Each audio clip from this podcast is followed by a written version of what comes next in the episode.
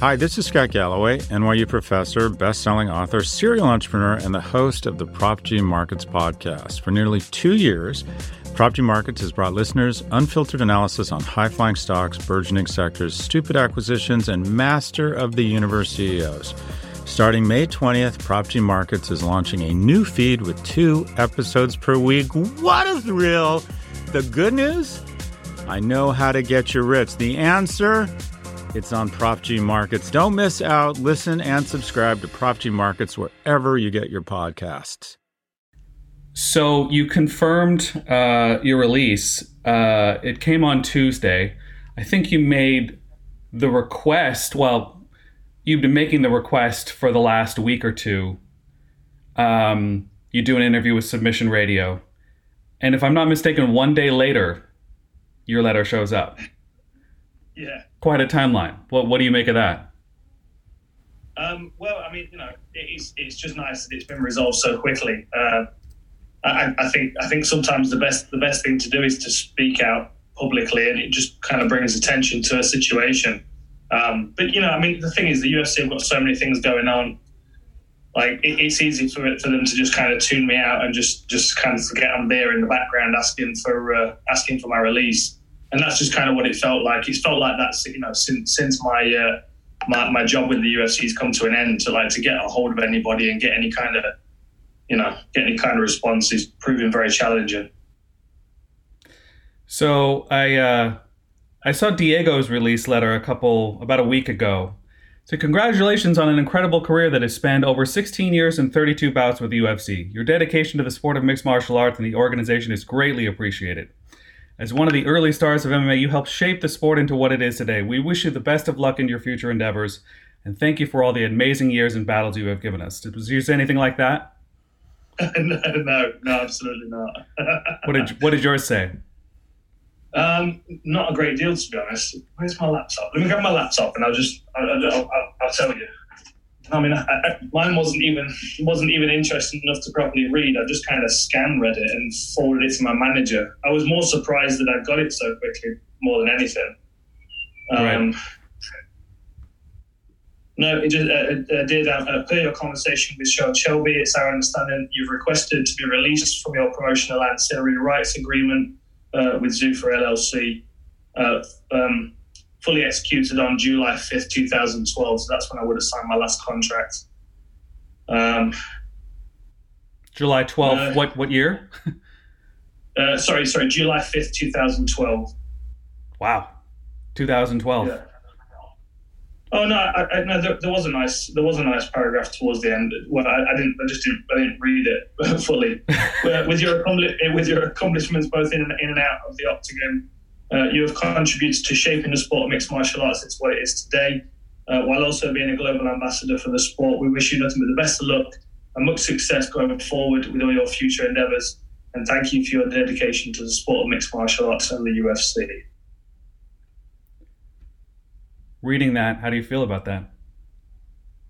Um, kind of weird, to be honest. I mean, I'd always got this perception that you know my career within mixed martial arts would come to an end and it would kind of end with the UFC. You know, I never I never intended on fighting past a UFC contract. Um, you know, when I was on that four fight losing streak and I was I was considering stepping away, I, was I wasn't thinking of, of, going anywhere else. I was thinking of going and studying philosophy at university, a complete different directional change. Um, so I, I always kind of felt like my career, as far as professional mixed martial arts, would start and finish with the UFC. But then, admittedly, I also didn't expect it to continue on so long after me being a fighter. I mean, I'd not really, I'd not really considered the idea of me being a, you know, an analyst or commentator. So, no, I, am I'm, I'm very thankful for that time and that opportunity. But it, it's weird because now I'm still, I'm, I'm still very much in professional mixed martial arts and do want to be. And you know, I, I, I love commentating and analyzing and training fighters and stuff. But now I'm like right on the outside of the UFC for the first time in well, I mean, forever. Uh, before I was unknown to the UFC, and then I was under UFC contract from 2008, and now I'm just, and now I'm just kind of not a part of it at all. And like, you know, with, with efforts to, you know, properly exclude me in every way possible, which feels really odd as well, because yeah. I don't feel like any of it is warranted.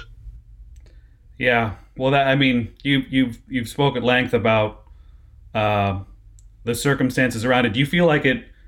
Do you feel like it was a clean break, given your relationship with BT Sport? Like, are no, you I mean, do you consider yourself detached now? No, no, not not really. I mean, I'm still covering I'm still covering UFC events, and you know, we're do, we're doing like fight companion type shows now and stuff. So I, I still love the UFC. I still I still watch most events. I'm not I'm not working alongside the UFC anymore, so I'm not watching the, the events live every every Saturday night, Sunday morning like I was before, and I treat it a bit more a bit more like a you know a bit more like a fan now, I suppose. But I'm still producing content around it. And my relationship with BT is, is, is a weird one because you know when when the disagreement happened between myself and the UFC employee, BT were there. You know, my, my colleagues were, were there with me. Um, and they weren't, they, they, as far as I understand, you know, I've spoken to, to them and they, they have not been spoken to about what happened. So I don't know. It's just the whole thing's just kind of weird. You know, I've still got a good relationship with BT. You know, Adam and Nick, the Fight Disciples, still got a good relationship with them. I just don't work with them anymore. Um, but you know, the clampdown on BT came from UFC's side. It was basically, I think, the UFC saying that they wouldn't credential me and allow me in the building, not even to work for BT. But then at the same time, you know, the, the press release that was released that spoke for BT did not come from BT. You know, BT never intended on stopping working with me. So it was almost like like it was the news was released to kind of pressure BT into following suit and, and shutting me out as well. But then after that, you know, it was you know a couple of my sponsors they they went after a couple of those and you know just oh my, my Raptors were denied credentials for events even though they've been doing great work. Just a lot of vindictive stuff that wasn't really necessary you know, especially with no kind of clarity of, of actually what's been said about me. And because of, because I know what happened, I feel like a lie's been told about me, and that's the, that's the bit that's frustrating. You know, to be continuing on outside of the UFC and to be finding my own ways, it's quite refreshing. I'm enjoying the you know the the uncharted waters, to be honest. But it still it still burns the fact that I've got this awkwardness with the UFC that I don't feel like is necessary. Um, well, one of the reasons I wanted to ask, uh, being the troublemaker that I am, uh, pot stir, um, you know, whatever you want to call it, um, do you feel any more comfortable with uh, talking about the exact circumstances this conversation over this opportunity withheld? Um, I mean, I can, I can, tell you the details about it. I, you know, I won't mention the individual's name, but you know. It, not not for any other reason other than out of respect for the person, but they're, they're head of PR in, in the UK, and I've worked with them for, for a number of years. You know, from when I was signed as a fighter all the way through to, to my, my being an ambassador. And we've never had a, I've, I've never felt like we've had a bad relationship, but I, I've also never never approached this job as it was a job. I've always approached it like like this is my life and I love it. So it was, you know, sometimes my frustrations would be people were kind of dragging their feet and doing, you know, the, the necessary work. And this was a per- person I'd complained about before because I felt like opportunity would be a miss, not only for myself, but for other fighters in the region. You know, young fighters that the media are trying to get a hold of, but the UFC office in the UK is not connecting them. And, and the, all these opportunities that would be a miss that were, that were provided for me when I was a fighter. It wasn't like, like things had always been like that. Things had gotten considerably worse you know, when I signed in 2008, I was I had interviews every week. I was busy. I was talking to everybody that was there. Now these guys are not hardly getting any media attention at all, and the disconnect is, you know, the, the, the PR team in the office, and that was that was my frustration, which I'd mentioned a few times. Um, but it, it seemed to me like it seemed to me like that had perhaps my complaints had not gotten further up the chain. In fact, had actually gotten back to the person that I maybe complained about because they're their mood towards me had changed. And, you know, I think the Herb Dean situation didn't help either. But obviously, the UFC couldn't terminate my contract after that because it would look really bad, you know, firing a commentator after standing up for fighter safety. So I, I think that was kind of a nail in the coffin, to be honest, because of how much control they need to have over those live events. You know, they don't want me. I'm a bit of a bit of a loose cannon, and uh, something else that I said, which may have uh, uh, you know led to this situation, was you know when I spoke to the UFC after the Herb Dean circumstance, I said, you know, please don't forget I worked for mixed martial arts before I worked for the UFC, and I think that kind of that kind of burned a little bit in their minds because you know when, when you work for the UFC, they want you to be UFC through and through, you know, and, and I, I'm I'm a I'm a grassroots fighter, and, and I've got I've got you know fighters that are around me all the time, people that have come through the sport and have had the same struggles, and you know are dealing with issues now that are, you know that are, that prolong you know in mixed martial artist careers. So yeah, I just.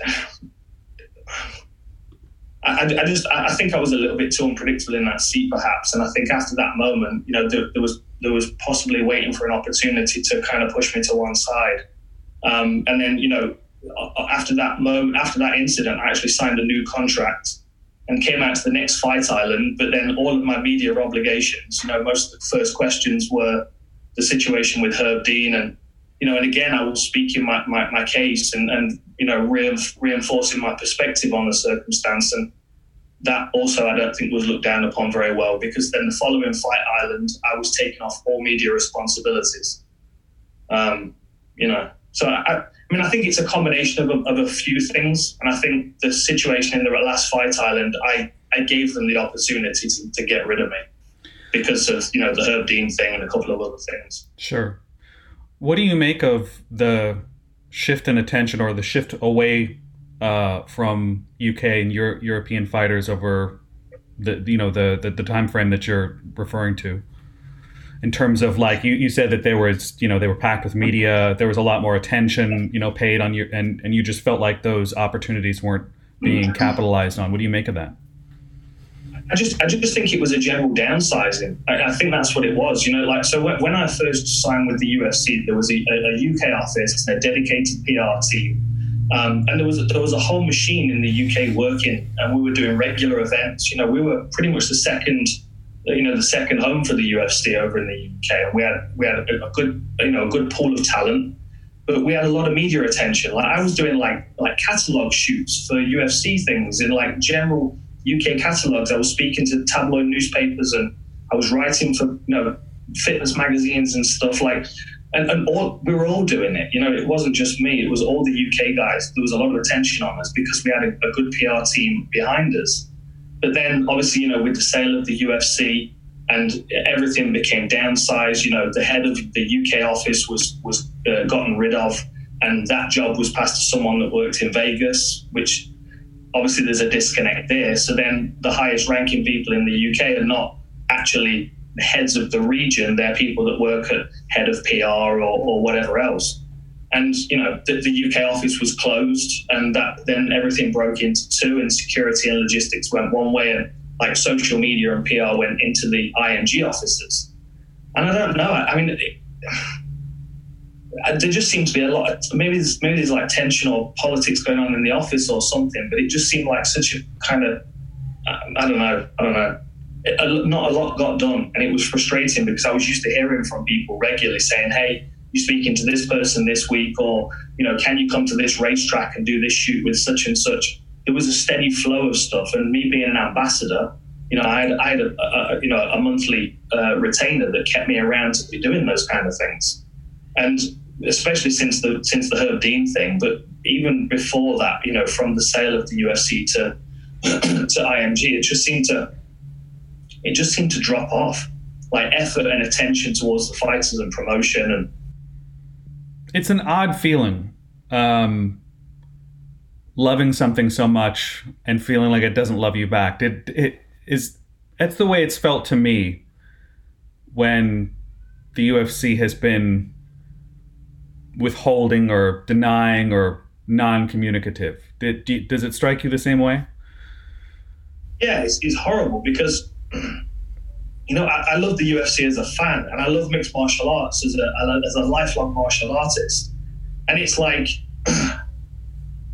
all, all of a sudden it's it's it's, it's corporation, and it's it's it's it's tainted everything that I love with greed, you know, and it's all about like okay, I mean, here, here's a good example, right? Because but like I, I I consider that I fought towards the towards the end of the golden age of mixed martial arts. You know, like for me, the golden age was those like early like UFC 30s, you know, the early BJ Penns, Jens Pulver, all the way through the Ultimate Fighter, and then you know just when we started to break into the UK, uh, into into Europe, and and and for me, like a big part of it was the distinctive personalities, the backgrounds, the stories of the fighters. Like everyone seems like clones of one another now. You know, as soon like at one point it was a free market. I had Earache Records sponsoring me. I had a bunch of smaller companies that had a bit of a marketing budget that could get behind their favorite fighter, and then that then that sponsorship tax came in. And then everyone had to pay what was it, fifty or hundred thousand dollars to just sponsor a UFC fighter. Right. Which meant that then there was then there was a pool of maybe ten sponsors left that had a considerably reduced marketing budget that was then spread out through the roster. And everyone kind of got watered down a bit and everyone lost a bit of cash, you know? And then, then, then there was the next stage where the banners went and it was just this constantly squeezing the, the life out of it. And, it, and that's, the, that's the bit that hurts so much is because like these guys coming up now, the, the idea now is, well, how do I protect myself and play the game and make the most money? And you know, you, look back at the old the old Nick Diaz, Robbie Lawler kind of days. Like they were there for the for the for the love of it, for the honor of it, for the the privilege of standing in front of a, a crowd and showing what you're capable of. And I, I, don't know. I feel like it's moving away from that a bit now. And and to be to to feel like you know to certainly feel like I'm like I'm I'm actually pushed away from the UFC feels feels really odd. It's really odd because it's something that's been such a part of my life for so long it, it's it's it's a uh, it's a different world. that's that's the best way I can say it. We're like a relic of the past. It's like it is we have to sacrifice these things for the benefit of the future. Are are we really benefiting though? Are we really forwarding it? Is the sport really at a different level? Or did we is this just a cash grab? Like when I well the thing that I think about is like when I hear fighters saying I'm ranked number 9 this guy's ranked number three. If I beat this guy, he's he's campaigning based on rankings. And you know, given what we've seen over the last couple years, the way they match make some fights, I don't know how you can look at yourself in the mirror honestly and say, if I do X, Y, and Z, this will all go in a linear fashion according to plan. Um, it's just changed so much. Um, do you do you think about do you think about that at all in terms of the way that you know, like you said, you you know, fighters being cloned and stuff like that. I, I think of like looking at the younger generation coming up, seeing where we are now, and kind of like how they're talking and being like, you know, the road has gotten a lot harder in, in so many ways. That's not really a question. Yeah. I mean, it's me. you share your thoughts. I'll stop talking. no, I, I, I, I, do agree. I, I, do agree. You know, I think that I, I don't know. I just I, just think that there, there, was a point where there was a point where the, the fighters were were celebrated and and and looked after and cared for and uh, you know and, and, respected in a way that I just don't think they are as much anymore. You know, and and, and you know, the, of course, the, the sport's grown in the numbers of the, the fights on the roster, etc. But I, I, think there are still fighters out there that they, they just they want to fight in front of a crowd that shout their name and, and they want to show their skills. They're not interested in chasing the belt. But like the idea of not being in the rankings if you're on the UFC roster is is not an option. It, like you've always got to be chasing towards the belt. And if and if it gets to the stage where you're losing to, you know, I mean, like Cowboy got his ass kicked this weekend, and look at Diego before he got the disqualification, getting his ass kicked against Pereira. Like they're not matchups that need to happen. We don't need to see those. And it's it, people people people say the word promotion, uh, but they don't really examine the word promotion. And, that, that, and that's that's the thing that's become more apparent to me over the years. And, and I, you know, I had an up and down relationship with the UFC because when I first signed the UFC, I thought we were one family within mixed martial arts and we were all working towards the same thing. And, and those speeches that Damian used to give after the weigh-ins, like even you'd, you'd, you'd be walking out of the, of the of the room with your arm around your opponent, going, "Come on, dude, let's give a great show tomorrow for the fans." Like that's how it made you feel. But then, like as soon as like as soon as I fought GSP, I realized that I'd been kind of hustled along because there was a lack of contenders. I got that fight. I got I got for, looking back now, it's embarrassing what they what I you know what I was paid for that fight, what I gave, or what what it cost me to fight. You know what I mean? But then I, then I look at my run after that and they go, okay, co-main event against Carlos Condit, who they it was either it was a win-win for them because if I won, I'd won in front of my home crowd, and if he won, he was the next name to put in front of GSP as a new contender. Then I got I come off my first knockout loss, and they put me against Anthony Johnson, and it was like I just kind of felt like all of a sudden I was now being cycled out. Do you know what I mean? And yeah, yeah. Like, I mean, and, and I'm going to fight anybody and everybody, and, and it, that just it just kind of you. I see that more and more now. I, I see it. You know, I see guys. Well, this guy's got a name so we'll either we'll, we'll either use him against a young fighter and build that person up. Like let's bring Ken Shamrock out of retirement and have him fight Rich Franklin because no one knows who Franklin is, even though he's one of the highest ranked middleweights in the world. And we need a contender. It's that kind of feeling. And, and I just I wish there was some kind of some kind of care for fighters like Cowboy and like Jim Miller and Clay Guida and Diego Sanchez. Like they still want to fight we still can celebrate them on the top stage of the sport. And they don't need to be in this shark tank with all these young guys trying to keep their head above water. But but they they're a commodity that's being used to promote the younger generations of fighters. And, and it puts everyone in a weird situation where no one really wants to be doing that. The, the young guys coming through beating these former legends they used to look up to, it doesn't feel good for either party. And, and you know, that's something else that I feel could be, you know, it could be better dealt with, I think it would be a better look for the sport as well. Sure. Were you calling out like Matt Brown um, and I can't remember the other guy that you called out?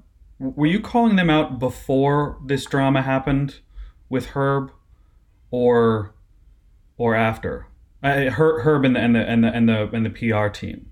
Like, did did did the call were the call outs a function of like you sensing there was a change and wanting to move in a different direction, or was that just a natural thing that came up? You wanting you calling out Matt Brown and wanting to restart your fight career. I mean, you've always kind of wanted to. I, you, you've you've said it several times over the years, but it seems like there was a, a, little bit of a shift there, and I was hoping you could put that into context for me. Well, yeah, I mean, you know, I'd, had conversations. I'd had conversations with, with Sean and with, and with, Mick, and I'd said, look, you know, th- these are the guys I'd like to fight. You know, and I'd listed the names off. I mean, you know, a Diaz, I don't mind which. They're, they're largely the same person anyway. Um, you know, um, uh, Matt Brown because that's who I was originally matched with when I was pulled out from the fight back in 2013. Carlos Condit, Condit because I own one back. You know, like they, they were the names that I, that I was uh, uh, that I gave them, and these are names I've been talking about for a while. And I, I, had a, I had a couple put back in my direction a few years ago. Like I, I had Joe Lauzon suggested to me, which I just I just have no interest in in fighting. And same with Jim Miller. You know, I've got to if I'm only having one or two fights, I want to want to fight the guy. You know, and and there's a lot of guys on the roster. I literally just don't want to punch Joe Lauzon in the face. It's as simple as that. And as a fighter, as a contractor, I, I, I should have some choice in that. I feel um, especially at this point in my career where you know for sure I'm not contending for a belt. And I've said that all the way through. I don't want to be fighting these, you know, I don't, don't want to be fighting people that are still in the mix because I, I respect the mix enough to know that I'm not in it, you know? But I also, you know, like either let me fight someone else that's not in the mix or let me go with the circumstance. And literally up until last week, I was under contract as a fighter and, and I mean, that's I even spoke to Dana a couple of times about it, and he just kind of laughed at me, like, like why? these are actually his words. Why would you want to do that? You've got a job for life. So then, like, you know, when I'm being sent home from Fight Island, I'm fired up and I'm angry because I've not been heard and I've been, you know, the whole circumstance has been misunderstood. I'm like, right, okay, well, let's put me back in my natural habitat then. You know, if I if, if I'm not natural in this habitat, let me put let me go back into my natural habitat. I called out Matt Brown. He accepted the fight. He wanted the fight. I spoke to the UFC directly. I, I, I sent I sent, uh, I sent Sean Shelby a direct message, and I said I want Matt Brown, the Carlos Condit, and then I want Nick Diaz. They're the three that I'm looking at. And he and he messaged me back. He said I'll get back with you next week. And I never heard from him again. And you know, and then like a few days after that, all of a sudden Matt Brown's matched on the most distant card in the future There's not got any other matchups on it yet.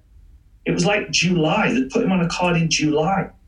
They not got it. There was. It was just weird. It was like you just kind of like you just kind of sticking a middle finger up at me now. You know.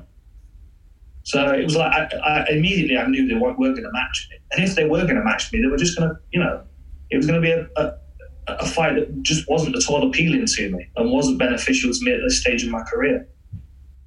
So this is after the this is after the Herb Dean thing, but before the the PR thing, somewhere in the middle. Yeah, I mean, I, had conversations. I'd had conversations a few times. Where I mean, they they were they were keen on me announcing my comeback at UFC London, the one that was cancelled. Oh. So that, that was that was that was a conversation that had been had as well between myself and a, and a couple of the UFC um, uh, uh, execs. Did you say that already, or is this breaking news right here?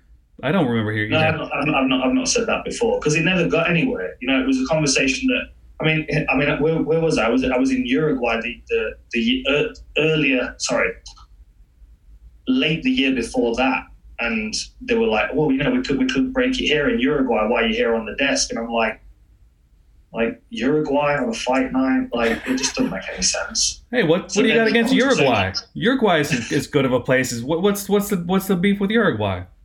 Because I remember when Bisping got put in the Hall of Fame in London and the crowd went up, and the idea of announcing that at London was, you know, fair enough. So you were going to be so, so th- they were going to announce it at that at that fight card, uh, or or wasn't that was it that far along? Did you have an opponent, or they were just like he's coming no, back? No, no, no, no, no. They, they were ju- they were just they were going to announce that I was that, that I was going to fight again. That was the that was the plan because I think there was obviously the London card. It was Leon and uh, uh, Woodley. Yeah.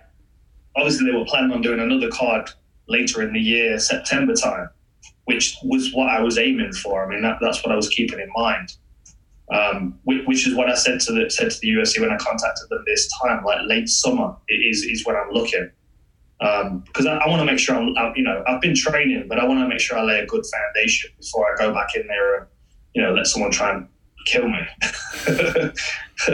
wise, so, wise yeah. move.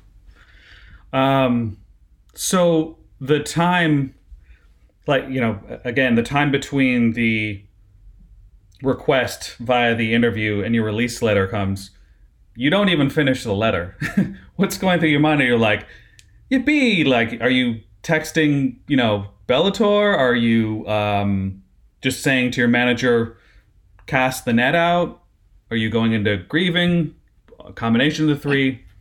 Yeah, I, I don't know. I don't really think it's quite sunk in yet. You know, it still feels kind of weird. I mean, you know, because because I, I always I always thought that you know whenever I'd visualize myself fighting again, apart from day, daydreaming of fighting in Pride back in the day, my, my visualizations of fighting was always in, in the UFC, in the octagon. You know, it's it's like second home to me now. I spend I spend a good twenty minutes in there before I, every commentary gig, and, and you know, just kind of walking around and feeling the canvas and stuff. It's it's you know, it's a very comfortable place for me now. So the idea of fighting somewhere else, it, it, it, seems like a bit surreal at the moment. But you know, the more Rizin and One and Bellator and stuff I watch, um, uh, yeah, I mean, we'll, we'll, we'll see what happens. I know that people are people are aware and, and, and, have been in contact, but at the moment, I'm not really thinking about it too much. And, until someone comes to me and says, "What about this date and this person?" Um, then you know, I'll, I'll, I'll kind of stay out of it and let my manager deal with it.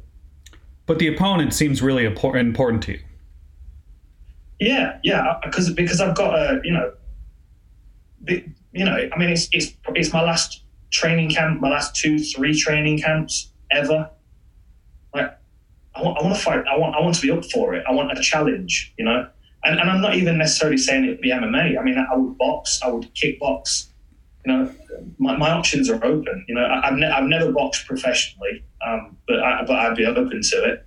But you know, kickboxing, Muay Thai professionally, you know, that was what I was doing before MMA. Um, but then you know, the, the you know, I, I quite like the, uh, the, the one and, and Rizin rule sets. You know, downward elbows and knees to the head on the ground. I know it might seem a bit uh, a bit heavy for some, but you know, I, I, am the outlaw, and I do kind of fit in those environments where you where you you're strapping. So I, I, I, don't know. I mean, you know, I guess it's not really sunk in yet. I've been doing bag work with one gloves and with Rizin gloves on just to kind of feel them out.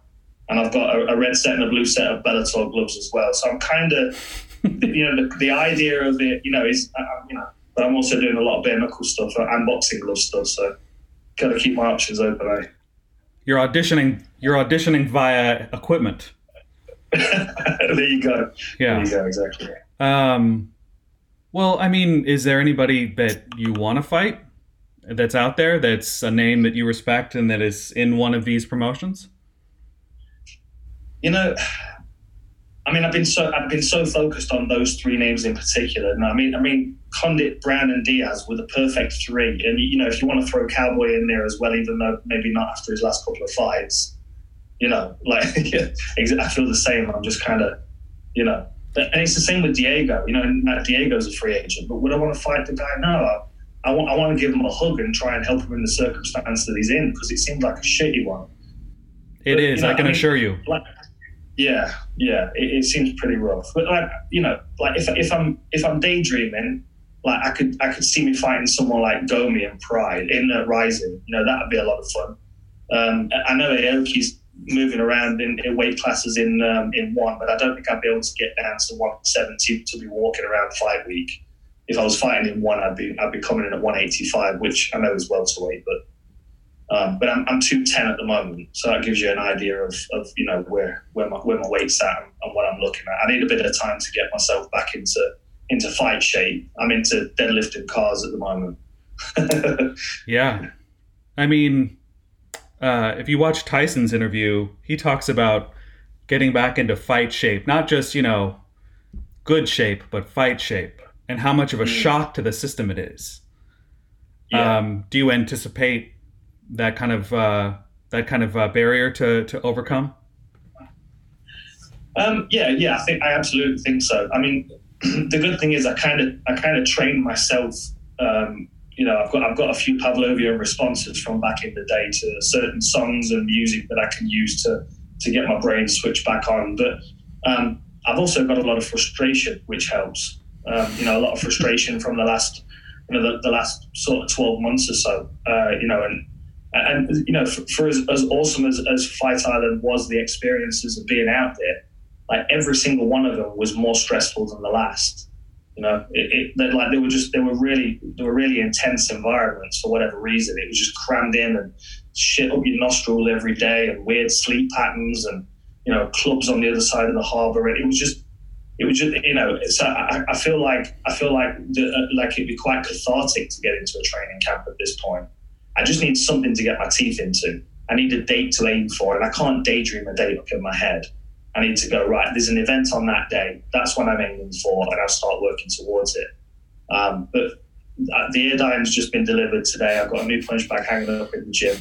Um, we're, we're, moving in the right direction, but I, will I'll take my time until I feel like uh, until I feel like the time's right to start putting my foot on the gas. And just to clarify, do you need to um, clear your current medical situation with any of the commissions via a, a, specific meeting, or have you talked to anybody about getting cleared in the past? Where, where do you stand with the regulatory side of things? There are only a couple of commissions that would require me to have an ECG, and obviously, you know, with the fact that I was pulled out of a fight, um, I mean, my, my, results were never submitted to the California Athletic Commission. Uh, they never made it out of Vegas. Um, so like I, I, don't really know where I stand. I think it's literally California and Florida, the only two that I would be required to pass an ECG test. So there'll be other people on the roster that would have similar problems if they, you know, if they were. Um, I mean, funnily enough, I've had a few fighters reach out that are experiencing some of those problems. Um, but it's, it, I mean, I went to a, when I came back to the UK because when I was in Vegas, I was having the tests for the fight in California against Matt Brown. Um, when the first lot of results came back and they said that they wouldn't be able to clear me to fight and I had to come back for more tests, I spoke to my doctor in the UK, the guy that's known me since I was since I was a kid, and he said, "Don't don't do anything. Don't have any any surgeries, any treatments, or anything, and come back here and get tested because." You know, the, the healthcare systems in both countries are very different, and one's much more money orientated. And, and, I, and I did did feel like it was a bit of a kind of came out of nowhere, you know, um, assessment, given the fact that I've been so healthy all the way through my life and my heart's never never been an issue. I've, I've always been asymptomatic, even if I do have Parkinson-White pattern. Um, so anyway, long story. So I spoke to my doctor. He said not to do anything. Uh, the UFC wouldn't clear me, and I kind of was stuck in limbo for a few months. And then they got me into commentary. And while I was back in the UK, I, I went to see a, a cardiac specialist, uh, a guy that runs a, a sports cardiology clinic. Um, and I took all my test results from Vegas. He put me through the same tests, and he found no evidence of any problem. So, like, I, I have I have all of those more recent tests with all of the clear evidence that I'm absolutely fine and perfect to compete. So even if it came to a circumstance where I was put on a card in California, they required me to have an ECG, and so an anomaly showed up, I have a cardiac specialist that can explain what what they're reading on those on those uh, um, uh, on the ECG tests. Um, I mean, you've got you've got to think. I mean, you know, medicine's such a broad uh, field. The guy that was looking at my results was not an expert on the electrical pathways of the heart. He was just kind of reading what he was, uh, you know, interpreting. But the specialist that I've been to see said there's absolutely no problem at all, and I have the paperwork that's cleared yeah, when it comes to doctors and getting cleared, your mileage may vary, right? yeah, exactly. I mean, that, that's the other thing as well. You know, I mean, you know, I, I turned 39 in a couple of days, but I've, I, I've, I've only, only ever had five stitches in my whole life. I've been cut once. I've never had any major broken bones. You know, I've been knocked out twice in my professional career, and you know, maybe maybe a couple of times in the gym, but I, I do not have mileage. You know, especially when I look at someone like like Cowboy or Sanchez, and I'm like, literally, they look like they've been run over by a truck and put back together with glue. Like, I feel so fortunate that I'm not in that circumstance. You know, aches and pains and those kind of things, of course, but getting old now, you know, and I've I've run up a few hills with a few rock, uh, logs on my back, so I, I, deserve a few of those aches, you know. But I'm, I'm, I'm relatively young for my age, and I do recognise that. Is there a chance that your future might not include fighting? I mean, like that you might that somebody might offer you a commentary job and you might continue to do what you do. I'm, basically, what I'm getting at is why go punch people and be punched in the head at 39?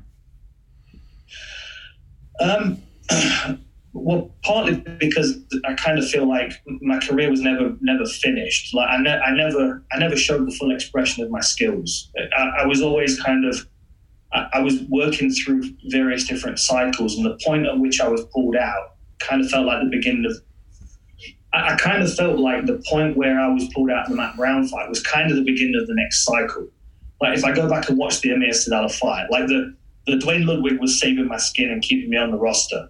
The Amir Sadollah fight was okay. I, I need three takedowns in this fight, and I need to not not struggle with the nerves of fighting in my hometown. They were the they were the main things to get over that. Matt Brown in California, I was going to light him up. I was going to make it a real bloody mess and stop him. And that was the beginning of the next stage of my my final run, which was in my head already. So I, I don't feel like I've got loads more fights in me. I don't, you know, I'm not, I'm not, you know, I don't want to be fighting into my fifties, but I feel like there, like I've got two or three fights against someone of, this, of a similar standing to me in the sport, where I could, I could show the person that I am, the martial artist that I really am. And I, you know, you've got to think. I mean, I, have watched hundreds and thousands, you know, thousands of fights over the last eight years. I, I have absorbed so much, and my understanding of mixed martial arts has, has, has increased so much. It, it, kind of burns me a little bit that the last memory of me is that performance against Amir Sadollah, which was it, it was just I feel I feel embarrassed by most of my fights, if I'm honest, because of how poor they were. You know, I was I was ragged. I made bad decisions, and I, I I'd just like to show that new that final expression of myself before you know I'm perhaps too old. Got it. Well, uh, I don't know. Me personally, I, my memory of you changed.